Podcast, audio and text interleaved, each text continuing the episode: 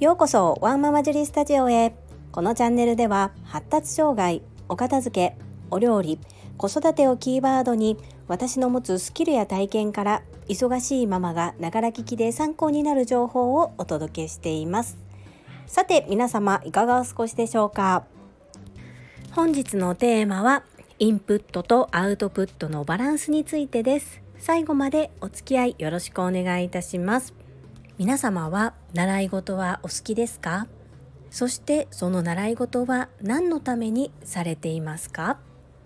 私は昨年の3月31日に個人事業主として開業届を出すまでの間はどちらかというとインプットが多めでした。というかほぼインプットであまり自分が学んだことをアウトプットしていくということをしておりませんでした。開業届を出した後それまでも活動はしていたのですがやはりモチベーションや自分の気持ちが全然違いまして積極的に実験といいますかトライアンドエラーですね。実際にアウトプットしてみてどのような化学反応が起こるのか。失敗してもそれが経験として学べますしうまくいけばそのままやればいい。そんな形でやっぱりやってみないとわからないことってたくさんあると思います。失敗も含めていろいろと経験を積むということは自分の成長にとてもつながるなというふうに感じております。インプット量の方が多くそれをあまり活用できていなかった私がアウトプットの量を増やすことによってそのアウトプットで得た経験そしてインプットしてきたものを活用するという練習ができています。そんな中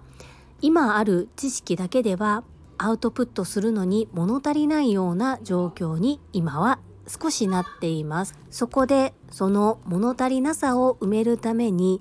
久しぶりにインプットの量を増やそうと思っているのですがその時私が一番大切にしたことそれは誰から学ぶのか？人です。私が学びたいと思った内容はいろんな方が講座や講義として提供しています。内容ももちろん見ますが誰から学ぶのか？どんな先生から学びたいのかここは本当に重要なポイントだと思いました。いろいろ調べていく中で自分の中でいくつか候補は上がったのですがやはり一番最初にお願いしたのが私が信頼できると思った方が開講している講座でした。お人柄もそうですが内容も本当に納得できますしそして問い合わせをさせていただくと本当は何名か集まってから開講する講座だったようなのですが樹里さんならいいよ何でも聞いてっていう感じで講座を開講していただけることになりました。本当に嬉しいです。大切な命の時間を使って学びます。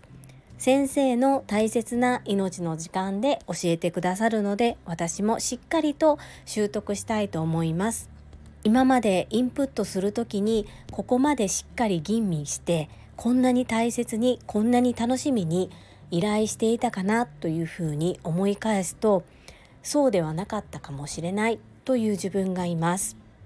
私自身も講師側の立場になることもありますのでお客様にとってこの先生にこの講師に依頼してよかった。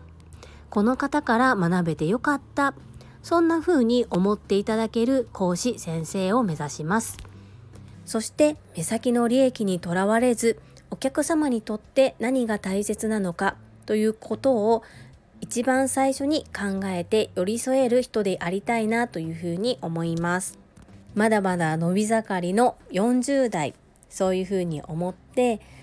言い訳をしずに前向きに精進してまいりたいと思います。知識を惜しみなく教えてくださる先輩に感謝。そしていつも私がこれすごいと思った講座や学びの場を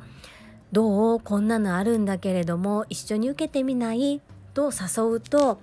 是非私も一緒に学びたいと言ってくれる大切な整理収納アドバイザーの仲間にも感謝です。実は今回コロナの影響そしてお互いの時間の都合のつけ方という問題もありまして最初はオンラインレッスンで私は依頼をしていましたですがどうしても講師である大先輩そしていつも優しく私のことを見守ってくれる整理収納アドバイザーの仲間に会いたいという気持ちが強くて可能であればコロナ対策をした上でリアルに会いたいです。リアルでお願いしたいですとわがままを言ったんですがそれも含めて受け止めてくださりリアルで実際に対面で講座を開催いただける運びとなりました。少し先なんですけれどもその日を楽しみに毎日毎日大切に今日という一日を過ごしていきたいと思います。そして何よりも私自身もこの先生だからこの先生にお願いしたいこの方に依頼したいそんな選ばれる人を目指して精進してまいります。それでは本日も最後までお付き合いくださりありがとうございました。皆様の貴重な時間でご視聴いただけること本当に感謝申し上げます。ありがとうございます。